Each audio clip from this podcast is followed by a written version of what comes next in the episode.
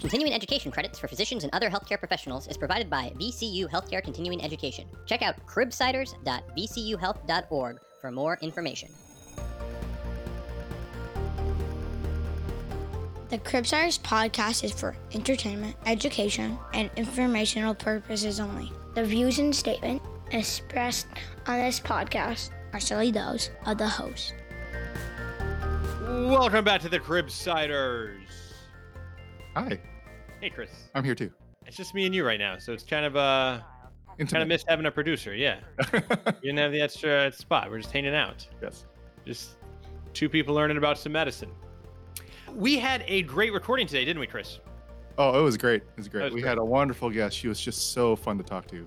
Yeah, she rocked. She was a rock star. Dr. Susan Lipsett. She came to talk about pneumonia. But before we do that, why don't you give us a little introduction to the show, Chris? Well, we are the Pediatric Medicine Podcast. We interview leading experts in the fields to bring you clinical pearls, practice changing knowledge, and answer lingering questions about core topics in pediatric medicine. We had a breathtaking conversation with our guest, Dr. Susan Lipsett. She is a academic pediatric emergency medicine physician up in Boston. She's passionate about researching how we can better diagnose infection condition in kids and thus decrease unnecessary antibiotic use. She loves teaching but hates rounding, which is why she's an excellent academic emergency medicine physician. When she's not working, she likes to spend her time doing outdoor activities in a COVID mask, playing on the beach with her nieces and nephew, having Zoom game nights with friends, and laying on the couch eating cheese and watching endless reruns of Office. she rocks. She was fun. She was great. She teaches us when to suspect pediatric pneumonia, how to triage cases that warrant outpatient treatment or inpatient admission, and how to address common complications. Without further ado, let's get to the content. Let's do it. Well, this episode, you're going to pneumonia and more about afterwards. I tried. I'm sorry. Yeah. No. yeah. Well, we're gonna, yeah. yeah we'll, we'll, we'll take it. We'll take it. Dr. Lipsett, thank you so much for joining us. We're very excited to have you. Do you mind we try to talk to all guests by a first name basis? Is it okay if we call you Susan? Yeah, that's great. Amazing. Thank you so much for joining us. We would love to start the episode by hearing a little bit more about you, letting our audience know who you are. And as a first question, can you describe yourself? Sometimes we do it in the way a one liner presentation would be in the hospital, if you don't mind. Sure. So, I am a pediatric emergency medicine physician and a clinical researcher at Boston Children's Hospital. I'm going over a line here. My main research focus is respiratory infections, and I have a broader interest in how we can reduce unnecessary antibiotic use in kids. In terms of interests and achievements outside of work, I think that's where I really shine. I just bought a Nintendo Switch and a Peloton. And I'm currently going on about four months of putting on pants with no buttons or zippers. So I feel really good about that. That's incredible. The uh, Switch Peloton combination is a good combination. It's huge. I highly recommend it. we should totally ask her about like our pick of the week. What games are you playing on the Switch right now? It's a little embarrassing because I am 39 years old, but I'm quite addicted to Animal Crossing. So if you know any nine year olds who are looking to sell turnips at my store, please uh, pass my name along. Nice. Oh, my my son is eight, so he'll he'll definitely have some for you. Perfect. We can talk offline. Who, who's your favorite Peloton trainer? I'm pretty new to the game, but I love, I think it's Hannah Frankson and then Ally Love. Ally Love. Yeah. I, I Big It's fan. been a while since I've done Peloton, but Ally Love was I was a big fan of Ally Love. So uh, good. So inspirational. I heard Federer's on Peloton. Is that right? Really? Yeah. As a Oh, trainer? wow. No, no, as like like another person that. Oh, that's probably true. It's weird that he and I don't show up in the same screen. We must Yeah. be like slightly different physical abilities, but I'm sure I'll get there. So my question that I often like to ask is, what is your favorite failure, and what did you learn from it? Ooh, that's a really great question to ask me. I've had a lot of good ones. Probably my favorite was when I was a junior resident. I was on an overnight and I had a two year old boy with a large facial laceration, but it actually looked like it was very amenable to glue. I had had very little experience with glue. So I asked the attending kind of tips. She's like, You'll be fine. You just click the thing, you open it, you squeeze, you go, you, you're fine. I was like, Okay. So I go in the room, kid's doing great. He has a little bit of midazolam on board. Hold the lac together. I start gluing. My hands like a little bit slippery. The glue's kind of getting everywhere. So I thought to myself, you know, I think I could get more traction if I just take my glove off. So I took my glove off and then I actually had a much better grip. So I'm holding this laceration together. Everything looks great. And about 30, 35 seconds in, I think to myself, huh, you know, this glue is working really well. I wonder how the glue is going to know not to stick to my fingers. Oh no. So lo and behold, time is up, everything's dry, and I go to remove my hand and doesn't go anywhere. And I just will never forget this moment where this kid who's probably no older than two kind of looks in my eyes and I look in his eyes. And it's like we both realize at the same moment what's happening. And he just starts screaming. And the laceration opens right up. And I pry my fingers off with sheer force. Half his eyebrow comes with it. He's screaming. I'm crying inside. We're both sweating. So I go outside and kind of just say to my attending, you know, it didn't go so well. There's glue everywhere. He's missing half his eyebrow. And she said, that's okay. Just go try again. And I said, no, you know, I think I'm going to need you to take this one over. That was memorable. His mom was incredibly understanding. She was also a healthcare professional. She told me months later his eyebrow grew back. And yes, I think as a learner, it taught me to just be very explicit when I need help and don't know anything. And I think as a teacher, it taught me to just be really, really kind and supportive to trainees when they're doing anything for the first time, even if it seems so obvious, and just to remember what it was like to make a mistake and how bad that feels. That's a great story. That, it's a so quality level story. I, the imagery, I can, I can. It hasn't happened to me, but I could so easily see something like that happening to me even the detail of being sweaty because I was sweaty in all procedures and like when it gets nerve wracking, I'm done. And yeah, yeah. Oh. Years later, it's a lot funnier than it was then. I bet. I'm sure. Well, I guess we can't top that story. We don't have to talk about pneumonia. We should just call it. Yeah, yeah, yeah. yeah. A, a provider narratives, and then we're done. Um, we'll submit this to the Nocturnists. Yeah. um, amazing. Well, why don't we go ahead and start with the case, Chris? Does that sound all right? Yes. I, how about you read this one this time? Okay. We have wonderful names from our fantastic producer on this episode, Max. So, Alva Oil. Alva Oil? Alva Oil? Alva Oil. I think it's I think it's supposed to be alveoli, but we're going to go with it. Alva Oil is a 16 month old female. She has no past medical history, but she comes to you overnight in the emergency department with three days of nasal congestion, cough, low grade fever, and decreased appetite. Her vitals, she has a fever at 38.2, heart rate of 125, normal blood pressure, respiratory rate of 38, but is setting 95% on room air. She appears a bit tired, but is otherwise well appearing on exam. She does have some mild subcostal retractions. And when you take a listen to her lungs, she has a very focal right basilar crackles um, on the right lung, uh, but has good cap refill. So, when thinking about this patient who's really just coming in with fever, cough, and a focal finding, um, I want to use it as a jumping off point to talk about what is exactly community acquired pneumonia. And and this example, does, sh- does this patient meet criteria? What what is criteria? How do we define community acquired pneumonia? Great. That's actually a really good question. There's not a clear universal definition of community acquired pneumonia, which I think is one thing that makes it tough. But really, at its most basic, community acquired pneumonia is any infection of the lower airways that's acquired outside of the hospital setting. And I think what's important to note is that that term really includes not just bacterial causes, but viral, fungal, mycobacterial causes as well. But that said, I feel like usually when we're talking about a kid with community acquired pneumonia, we are typically talking about a kid in whom we presume bacterial pneumonia. That's really helpful. And I often think is it a clinical diagnosis? Is it something where imaging is necessary? You know, what, what are the, the characteristics that uh, we can put in the ICD 10 code that this is a, a pneumonia? Yeah, so I mean, there are certainly signs and symptoms that make us think of pneumonia. So this kid is febrile, she has a cough which is a common symptom of pneumonia. She's tachypneic. She has some retraction, so some increased work of breathing, and she's very mildly hypoxemic. So her SAT is 95% in room air. So certainly not dangerous, but showing that something is probably going on in her lower airways. And then we actually hear crackles kind of focally on her lung exam. So those are all certainly suggestive of pneumonia. I think what's just so hard in kids specifically is that viruses and bacteria can cause such similar symptoms um, in kids with lower airway disease. And so we talk a lot, and guidelines actually emphasize the diagnosis of pneumonia based on clinical grounds. I think in practice, that ends up being really tough. There are actually a number of studies, and there's a pretty good systematic review that was published in JAMA Peds a few years ago, actually looking at the predictive value of single signs and symptoms in predicting bacterial pneumonia and really found that there aren't a lot of great signs and symptoms that are predictive. So things like fever and tachypnea actually were not independently associated with pneumonia diagnosis. And the only things that kind of independently made bacterial pneumonia more likely were hypoxemia and increased work of breathing. And in practice, we see a lot of kids who come in with asthma exacerbations from viral illnesses who look very similar to kids with pneumonia. I think one of the things, and we can talk about this now or later, that is really interesting to me is kind of what is the role of ancillary studies like chest x ray in diagnosing pneumonia?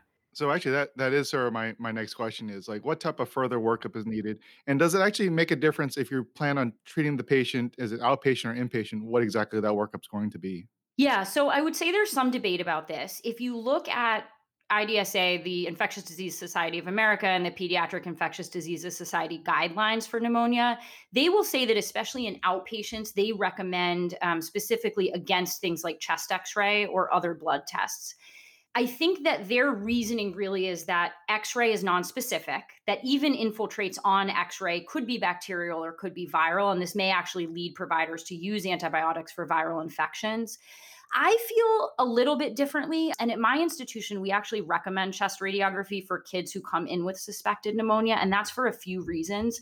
First of all, like we talked about, our physical exam isn't great. And we actually know that even kids with focal findings like crackles on lung exam may very well not have radiographic pneumonia. And I see a lot of kids who come in with fever, tachypnea, and crackles in whom the chest x ray is negative. And I actually was involved with one study where we looked at kids with suspected pneumonia who got x rays performed those x-rays were negative and they went home without antibiotics and we followed them for a couple of weeks. And the vast majority so 99% of those kids recovered without antibiotics. And so that told us that chest x-ray when it's negative is actually probably pretty good at excluding bacterial pneumonia.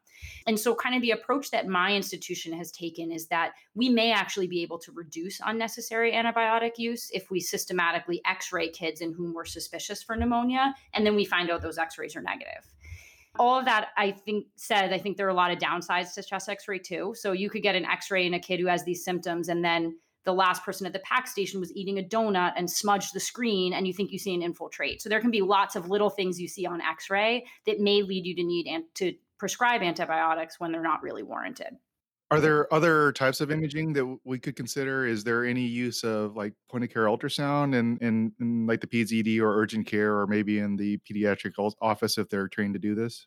That's a, a great question. I think lung ultrasound is incredibly interesting. And I think that in the realm of pediatric pneumonia, we're probably still pretty early in figuring out how it fits into a diagnostic algorithm. I do think it has the obvious advantage of sparing radiation. I think that we still don't know exactly how well it correlates with true bacterial pneumonia, which is a limitation of x ray as well. My guess is over the next five or 10 years, we'll probably learn a lot more about how it correlates and how it can be useful. So, as an outpatient pediatrician, and I have a patient who looks, you know, mildly sick but not horrible, and I'm contemplating antibiotics, should I do that extra step to try to get them scheduled for a chest x-ray and then follow that up or or what would what would you suggest if I'm not in the ER? Yeah, I think I am very lucky being in the ER because we have x-ray right down the hall. And all you do is send the kid down, you know, in their Johnny, they get their x-ray, they come back to their room. It takes 5 minutes to do. I think when you're in an outpatient office it can be very different. And you may be in an office where x-ray is readily available or you may be in an office where the family has to drive 30 minutes and pay for parking and get that x-ray. And so I think it depends a little bit in what practice setting you're in. And I think like many things there are pros and cons that you weigh. So, you know, if you systematically get x-rays in these kids, you may decrease the antibiotics that you're using. There's some evidence to show that you may increase it. Or it may depend on kind of your practice as a provider or the family's preferences. And so that's an area where shared decision making could also be useful.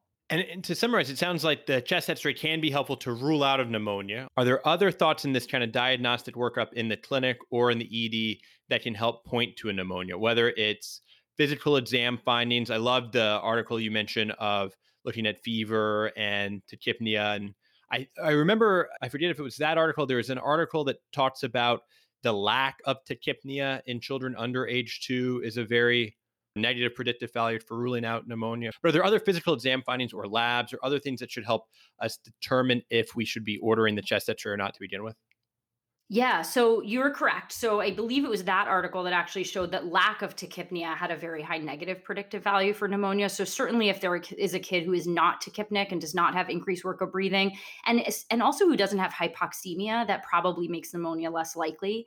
This meta-analysis didn't show it, but there are a fair number of other studies that have shown that the presence of wheeze is actually negatively correlated with bacterial pneumonia, and so and that kind of makes sense intuitively, right? Wheezing is often caused by viral illnesses. And so the majority of those kids are probably going to have x-rays that show peribronchial cuffing or kind of more diffuse viral findings so that's certainly something i use in my decision making there is some emerging evidence about procalcitonin and that's really i would say a hot test now for lots of things both in adults and kids and so i think there's some evidence starting to build about the use of procalcitonin to predict bacterial pneumonia in kids. There was a study a few years ago that looked at procalcitonin in kids with typical bacterial pneumonia, atypical bacterial pneumonia, so with pathogens like mycoplasma and viral pneumonia, and found that those with typical bacterial pneumonia had significantly higher procalcitonins. That said, that requires a blood draw. So going back to the question of outpatient care, you know, if that's the only reason you're drawing blood and it's not perfect, that may not be the best kind of test to pursue but it's something you can think about, especially in a kid in whom you're drawing blood already, as just one more data point to push you in one direction or another.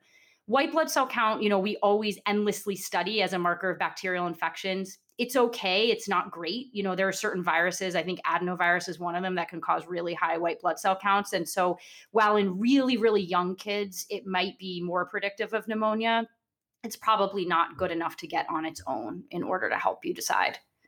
Chris and I, I won't say that we love procalcitonin, but we love talking about procalcitonin. yeah, we ask about all the time. I think procalcitonin is so cool. And we just got in-house procalcitonin at my Ooh. hospital last year.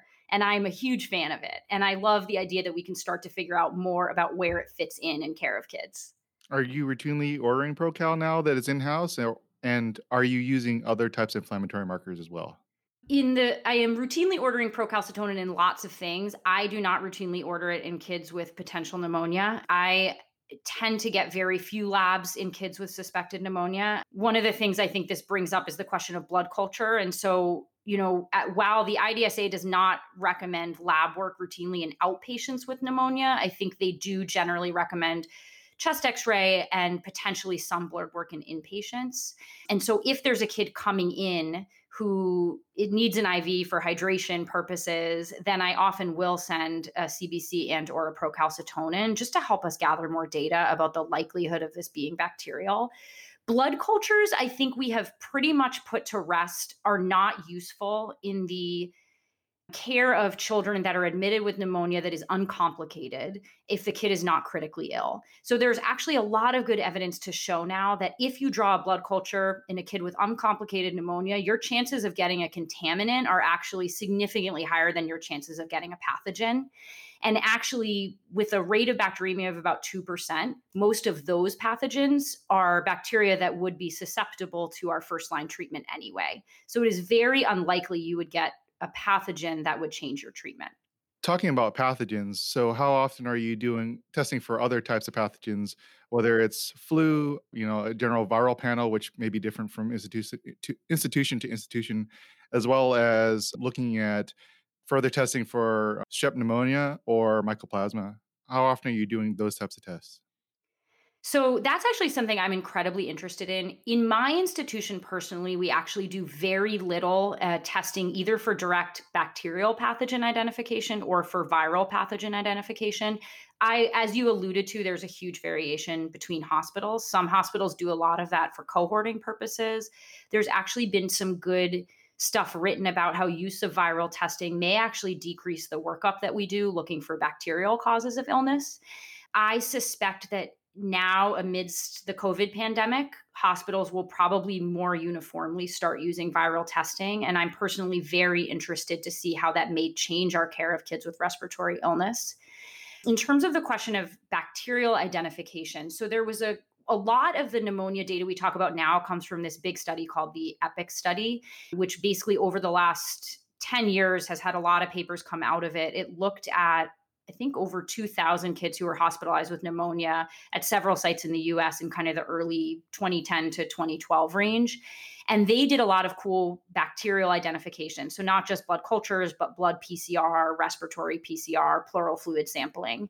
And they were able to identify that really the vast majority of pneumonia in kids is viral. And then of the bacterial causes, really it was mycoplasma and strep pneumo that we saw. And I think that was hugely informative that you know, we treat most of these kids with antibiotics, but it is so rarely actually bacterial. We just don't have a good way to know at the time. This is great. This is also very reassuring that it is rehashing some of the things we talked about in a things we do for no reason high value care episode. and so this is great spaced learning for anyone who listens to the the things we do for no reason episode. When we talked about asthma, no, asthma, no, I can't, I can't say it. Asmonia. Asmonia. Asmonia. We talked about asmonia. Um, asmonia. It's a big one. Asmonia. Um, great. And so with this patient who again, the 16 month old fever, coughing, focal findings presuming we don't do any of this workup, when do we know how to triage whether this patient should be admitted or is fine to go home or should we be bringing them back the next day? How do we kind of triage follow up for this patient? That is such an important question. As an ER doctor, I ask the trainees this basically during their presentation. What do you want to do with this patient? Where do you think their path is? There are published guidelines kind of outlining when you want to think about hospitalization for a kid with community acquired pneumonia that are quite good. I try to simplify it, as I do in many things, into a couple questions. Number one, do they need something that we can't give them at home? Do they need oxygen? Do they need hydration? Are they vomiting and they need IV fluids? And then, two, do they have a significant risk of worsening? And so I think a lot of that encompasses the guidelines. So criteria for admission would include if a kid is really tachypneic or has very high work of breathing to the point where you think they may escalate to some type of non-invasive ventilation. Are they hypoxemic? And the guidelines kind of give a range of below 90 to 92% on room air where you may consider admitting them and giving them supplemental oxygen. Are they dehydrated? Do they look really sick and then thinking about you know does this kid have comorbidities that make them at higher risk for developing severe pneumonia? And does their family have a car? Do they have easy access to get back to the hospital? Are they able to fill their antibiotic prescription? Do they have a pcp so i think all those things are important to think about. Thinking about this child she sounds like she would likely do well with care at home. I would probably suggest giving her some antipyretics giving her a popsicle making sure she doesn't vomit because kids love to vomit when they're sick and just watching her, you know, for an hour or two and making sure she doesn't have any worsening trajectory. Now, does your calculus change depending on the age of the child?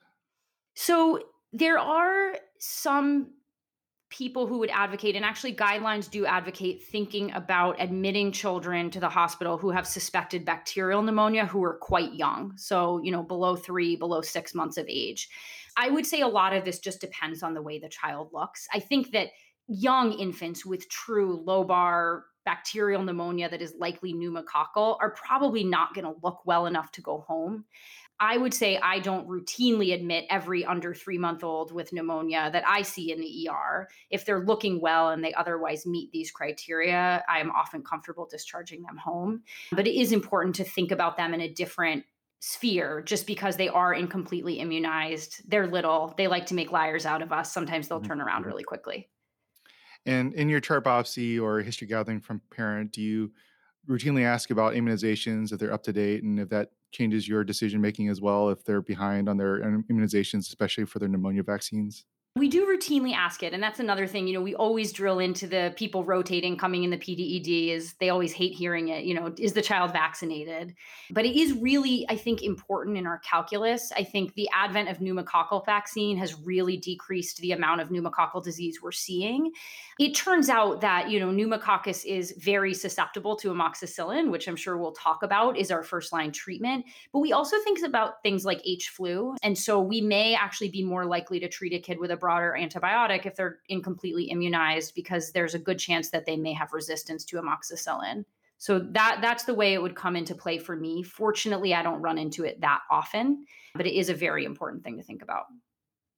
So, if we're in an outpatient setting and let's say someone presents with focal findings but is well appearing, we would admit them if they're ill appearing, but if not, presumably we'd send them home. When would you consider outpatient antibacterial treatment for community acquired pneumonia? If ever? If they're if they're well appearing enough to go home, would we say that this is likely viral, no antibiotics? Or is there something that says they're not sick enough to be admitted, but we still need to be treating for a bacterial pneumonia, presumably which presents much worse, as you mentioned? Yeah, I would say this is where things get really tough. You know, you read you read guidelines and they often make it sound so easy. They say, you know, the vast majority of pneumonia, especially in kids under 5 is viral. And so only treat those kids if you think it's bacterial. Well, how do we know it's bacterial? Right now, you know, in our mainstream workup of kids with suspected pneumonia, we just don't have great ways of knowing. And I'm really hopeful that in my career and in my lifetime that will change. I think that, yes, the vast majority of pathogens in kids with pneumonia, especially in those under five, is viral. But in kids with pneumonia who are under five, their most likely bacterial pathogen is strep pneumo. Kids can get really sick from pneumococcal pneumonia, and there are certainly cases of kids who die from pneumococcal pneumonia. And you can see that from looking at other parts of the world where there are either incomplete vaccines or, you know, not as easy presentation to care. And so I would say that the majority of providers, at least in the acute care setting, who see kids with a relatively good presentation for pneumonia will treat them with antibiotics. And, you know, I think that is very likely leading to antibiotic overuse. I think in my mind, what I can do right now is try to treat the kids I think might have bacterial pneumonia with antibiotics, but try to use the right antibiotics for the right duration. So at least I'm not making things worse in that way. I'm Dave Stukus. Do you want to learn more about pediatric asthma? Do you want to learn how you can use simple tools, such as the Asthma Predictive Index, to try to figure out which children will or will not have persistent asthma throughout their childhood?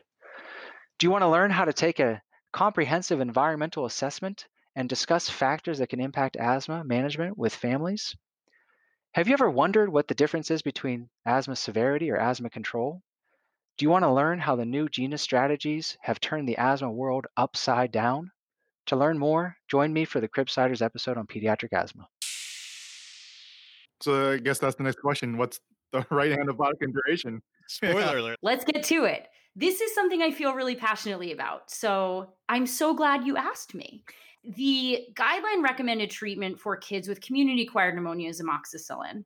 And this is for a few reasons. So Number one, this is targeted towards treatment of strep pneumonia, of, of pneumococcal pneumonia, which, as we've talked about again, is of bacterial causes one of the most common.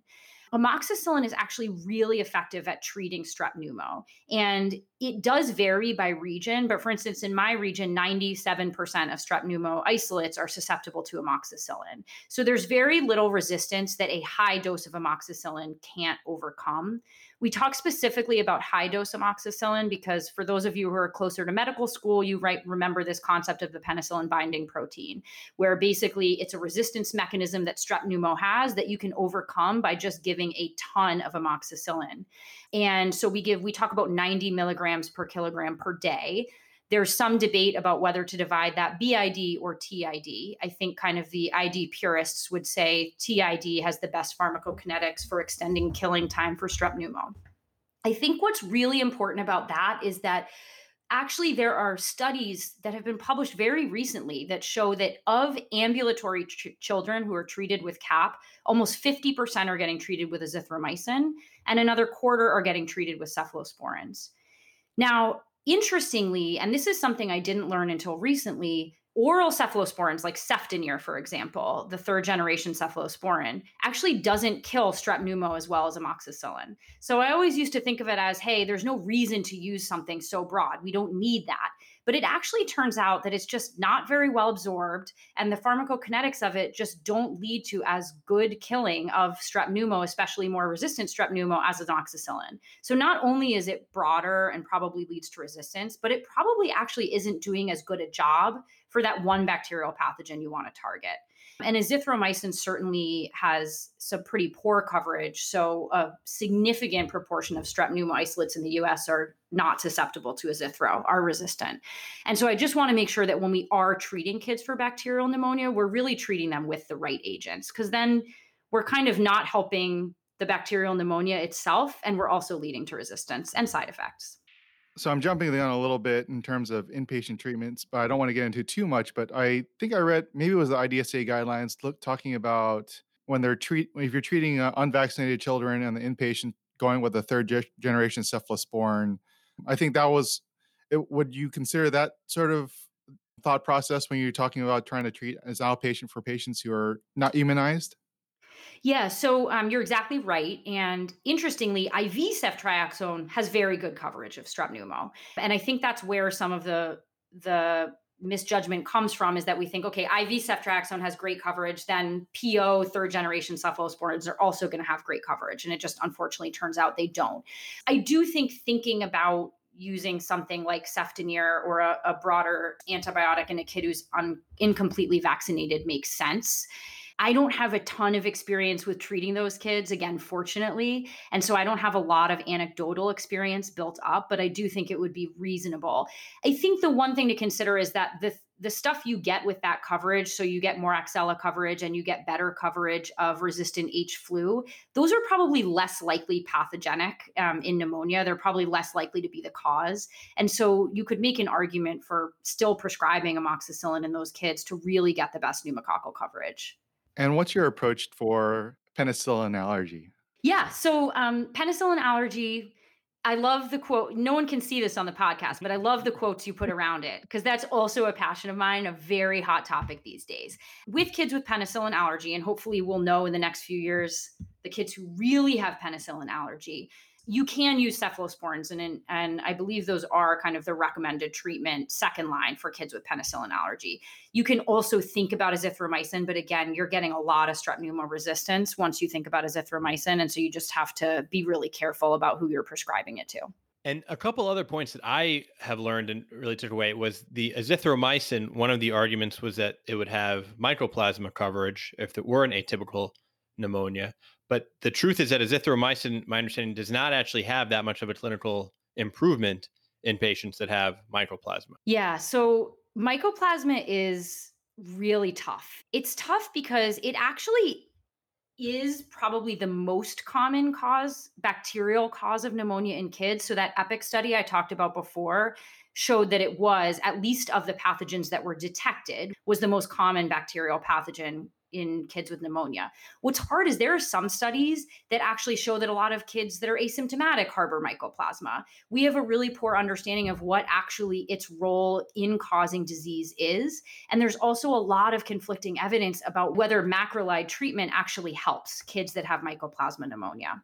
And so, you know, again, the guidelines, I think, based on a lack of evidence, are understandably vague in this scenario. They say you should provide macrolides to kids in whom you suspect atypical pneumonia. But the truth is that there aren't good, reliable signs and symptoms that distinguish kids with atypical pneumonia. And a lot of institutions don't have access to pathogen testing to detect mycoplasma.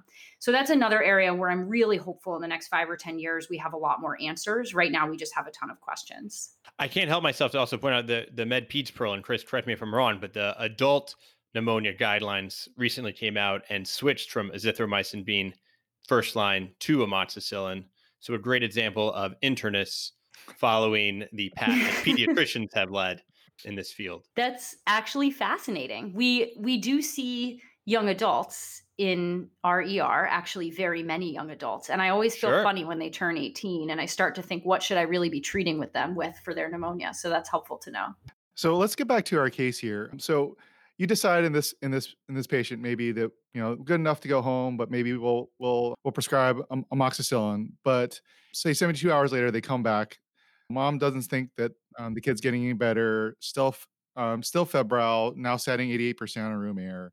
You know she's ill appearing, has subcostal and super supraclavicular contractions, belly breathing, and still has the right basilar crackles. So um, would you consider this a treatment failure of CAP? Yeah, I mean, I think I would. Treatment failure in general is defined as either no improvement in symptoms or worsening of symptoms after 48 to 72 hours of therapy. So clearly she's, you know, 72 hours out and it seems like getting worse.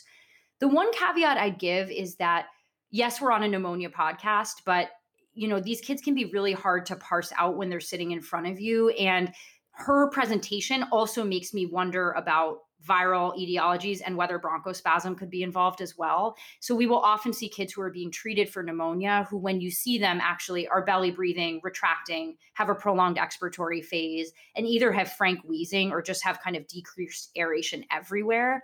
And those are kids in whom, before I really say, hey, I think they have bacterial pneumonia that's not responding or that is a treatment failure, I may try some bronchodilators to see if that makes a dramatic improvement.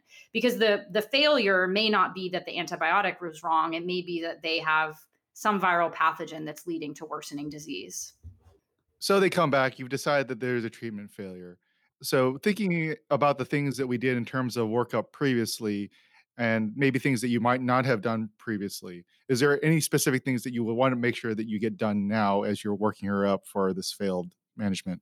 If she didn't, or even if she did have an x ray, I think at the time of diagnosis, I would think about getting an x ray at this point. I think the big thing that we want to look at is evidence of any complications of pneumonia. So we think about things like empyema or a necrotizing pneumonia.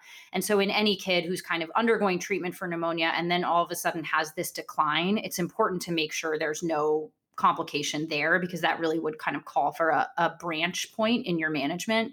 And like I said, I would really consider carefully where there's evidence of bronchospasm as well.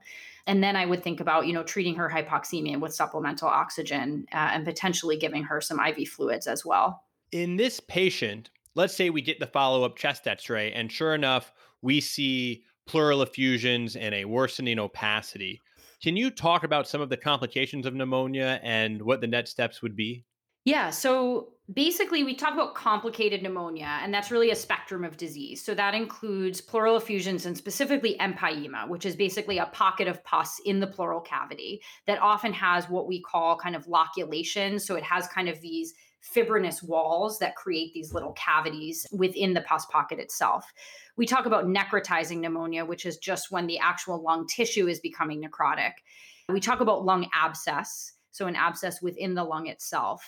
And then there's this thing called bronchopulmonary fistula, which I've never really seen, but sounds really, really bad and is luckily very rare. And it's basically when the infection just erodes through the epithelium of the airways or the lung parenchyma and actually forms a connection with the pleural cavity. So this can actually lead to a tension pneumothorax or it can lead to a big uh, collection of infection in, in the chest wall, essentially, in the pleural cavity.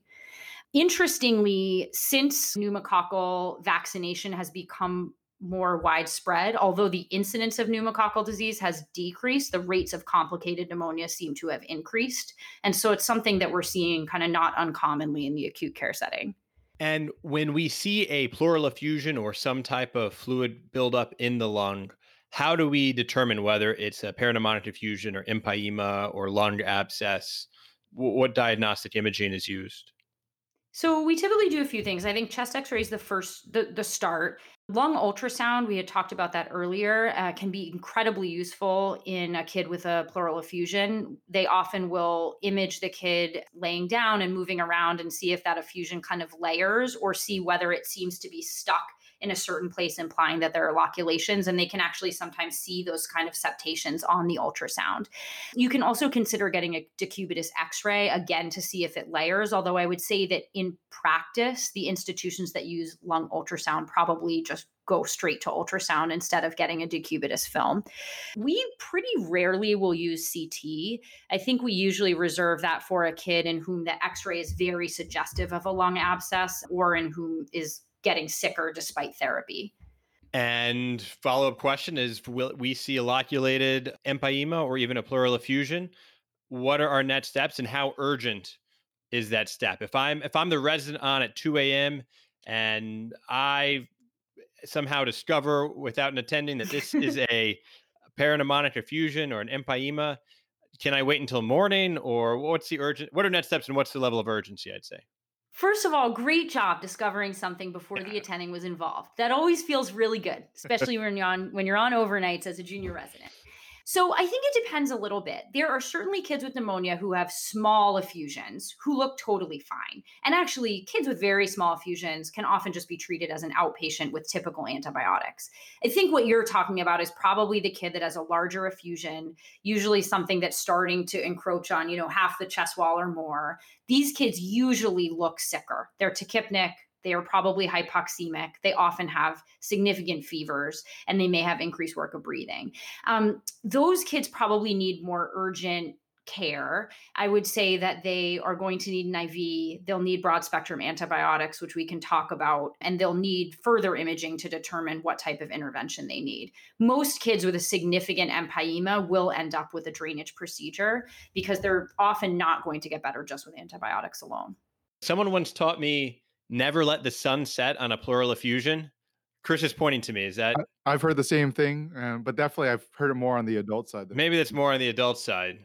Is that something uh, that's your Lipsett that you've come across? Like, if the pleural effusion, like, is it like, yo, we need to sit this quick before it gets loculated, or eh, they, they're fine. Kids are resilient.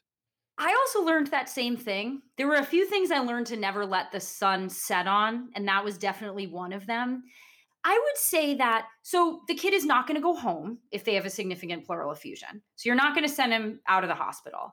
They are probably going to get antibiotics pretty quickly. And you will probably be actively working to get them some type of procedure. I don't think that procedure always needs to happen, you know, within one or two hours. But I think getting, and again, we'll talk about the types of procedures they could get, but thinking about putting in a chest tube, thinking about calling the surgeons is important. And my guess is a kid with a significant empyema, probably within the span of 12 hours or so, will have some type of drainage procedure. I admitted a patient overnight and in the morning on round said they had a pleural effusion and the person said this you're never supposed to let the sun set on a pleural effusion and i said joke's on you they came to me and it was already dark I was gonna say that, that was my comment. It was like 2 a.m. The sun's already set, so it wasn't your fault. Yep. You're off the hook. yeah I think it's also one of those like one of those like hot button topics. So like how pediatricians hate when people say a kid looks lethargic. But I kind of feel like, well, sometimes a kid really does look lethargic. So, you know, sometimes the sun will set on a pleural effusion, but as long as you have a plan and you're kind of working towards some type of procedure, I don't think you need to drop everything and run in the room and immediately throw in a chest tube. You have time like to that. grab your attending. i like that So, Susan, I, I just want to clarify one definition. So, we're talking about a significant pleural effusion. What what counts as a significant pleural effusion? Yeah, so the way that guidelines kind of split this up is according to size, and they talk about the degree of opacification of the hemithorax. So they define a small effusion as an opacity that takes up less than a quarter of the hemithorax. In general, those kids are probably well appearing and don't have a lot of respiratory compromise. And so those kids will likely be treated with antibiotics without kind of attempts to drain the pleural fu- fluid or any chest tube. When you get to greater than quarter of the hemithorax, you start to think about treatment. And so they define a moderate effusion as one that occupies greater than a quarter of, but less than a half of the hemithorax on upright imaging. If those kids are symptomatic and have significant respiratory compromise, then most would agree that those kids should undergo some type of drainage. That procedure could be a chest tube with fibrinolytics to break up loculations, or it could be a VATS, which is video assisted thoracoscopic surgery performed by a surgeon. And there's pluses or minuses to both. With kids with a moderate effusion, if they're not in distress, some would advocate for just treating them with antibiotics. In my experience, most kids who have an effusion that starts to approach half of the hemithorax are usually in enough distress to warrant some type of drainage procedure. And then universally, kids with an effusion gr- that occupies greater than half of the hemithorax are almost always going to undergo drainage procedure and either a chest tube or a VATS for treatment, in addition to the broad spectrum antibiotics. I don't know if this is the experience at all Cashlack branches, but where I previously worked, if you had a effusion Friday at 2:30 p.m., interventional radiology would come and do this beautiful pigtail VATS procedure, and it would be so nice. And if it was Friday at 5:05 p.m., surgery would come with this PVC pipe, throw in the chest tube, and um, both provided wonderful care. And I don't mean to I them, but you should tell what time the patient's chest tube was based on the dressing. Yes, there can certainly be variations. There are many ways to treat an effusion, and there are pluses and minuses to both. And so I imagine there probably is some temporal variation in what happens when. As far as still treatment, the drainage is obviously doing source control. Does this change our antibiotic therapy at all? So um, I think it generally does. So once you start to think about pleural effusions and empyema specifically, you start to think about some of the more virulent pathogens. And so two of the pathogens we think about are Staph aureus and Strep pyogenes or group A strep, so the same bacterium that causes, you know, strep pharyngitis.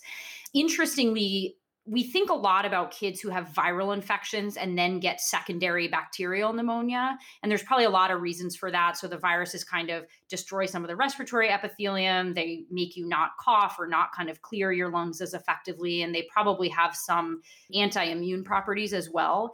But one virus that does this especially well is influenza.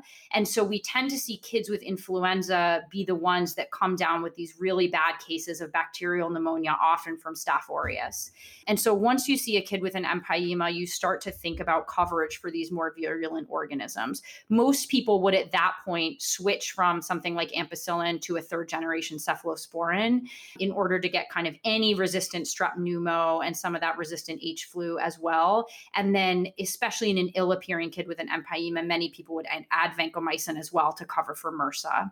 And that, you know, later on could be switched to something like clindamycin or Bactrim, but often starts as vancomycin. So this is an area where you don't want to be as judicious uh, and think about the narrow spectrum antibiotics. You want to kind of bring out the big guns. Now, so we talked before about you know possibly doing viral testing, including flu testing, as we're trying to decide on antibiotics for these patients. So definitely someone who has been flu tested before. A lot of times we will just say, okay, they're viral. Likely co-infection is less likely, but then if they come back in with empyema, then that's when you're really stepping it up. Is that right? Yeah, exactly right. So, you know, a kid who comes in with flu and has no evidence of bacterial pneumonia doesn't warrant antibiotic therapy at that time. You could argue that oseltamivir may offer some benefit. Um, but once they come back and then are sick and have some type of complicated pneumonia, that's when you want to really worry and bring out the broad spectrum antibiotics and think about drainage. I have kind of a dumb question, but can you get parapneumonic effusions with viral pneumonias? That's a great question. Oh, thank God. Yeah, I have, no, I, I have no idea. I will say that my guess is you probably could get a small, probably transudative effusion. It's not something that I've seen a lot. I am sure there are pneumonia experts who know the answer to this, and I unfortunately do not. But I would be very surprised if any kid with a viral pneumonia, truly viral pneumonia, got any type of empyema or loculated purulent infection. And certainly, we're going to treat them as if it's bacterial, whether or not we isolate a pathogen when you have a patient who's inpatient, how do we decide they're ready to be discharged home? What what what are the criteria or what are the things that you're looking for to say this kid looks good enough to continue their antibiotic regimen at home or not even maybe they're good without antibiotics? I don't know. I think the trajectory is the most important thing. So, if a patient was admitted because they were hypoxemic or they had increased work of breathing or weren't tolerating oral intake, you kind of need to make sure that reason is better. And so, generally, people would say they should be stable in room air with saturations again above that 90 to 92% threshold off of supplemental oxygen for probably 12 to 24 hours or so. They should be tolerating oral intake, at least oral hydration, so you know that they're not going to fail at home. And then if they came in with increased work of breathing, that should be progressing in the right direction. Certainly, kids who are still quite tachypneic or have lots of retractions probably aren't ready to be discharged home. I think the one thing that is less helpful is fever. So, certainly, if a kid came in with low grade fevers and all of a sudden is spiking very high persistent fevers, you want to really think hard about whether they could be developing something like an empyema and look for that. I think otherwise, it's actually very normal for kids to have persistent fevers, even with adequately treated pneumonia for several days. And so, something I do try to impart to trainees and also parents is that their child may not be fever free at the time of discharge, and that's okay how do you approach transition of antibiotics? So, I mean, if they're on a beta lactam, it, it may be easier, but if they're on a third generation cephalosporin, have they been, you know, slowly transitioned over to to amoxicillin before they go, or how how, how should pediatric hospitalists approach that? So I generally try to mimic whatever's been working for them as an intravenous agent uh, into a PO agent. So if they're on ampicillin, I would send them home on amoxicillin. If they're on vancomycin to cover MRSA, you could switch them to clindamycin or trimethoprim sulfamethoxazole. It's important to remember with clindamycin that there sometimes can be resistance. I think going back to what I talked about earlier with oral cephalosporins, you do lose some some pneumococcal coverage with switching from ceftriaxone to cefdinir, it's probably not a huge amount. And so I would probably transition them to send them home. So thanks for helping us with transitions with antibiotics as they go to be discharged. Can you tell us a little bit about duration of the antibiotics as well? Yeah, so traditionally 10 days of antibiotics were used and i think that is true for many conditions uh, like we think about using 10 days for otitis media in younger kids and 10 days for strep pharyngitis and in fact the most recent uh, version of the national pneumonia guidelines which are actually almost a decade old now recommend 10 days of treatment that said i think that there have been some studies showing that shorter courses are likely adequate. And I would say that many institutions now are coming down on the side of seven days of treatment. There was one study showing that potentially courses of treatment as short as three days could be adequate. I take these studies with somewhat of a grain of salt, going back to the point that many episodes of pneumonia in kids are viral and that we don't have a great gold standard for bacterial pneumonia. I think it's very likely that in some of these studies, a big proportion of children studied actually had a viral pathogen. And in those children, they could get zero days or they could get 100 days and they would do the same. I think that kids with true pneumococcal pneumonia very, may very well need more than three days of treatment. So I think I right now consider seven days probably probably the sweet spot, but hopefully we'll continue to get more evidence to to push us towards as short as possible to make kids better.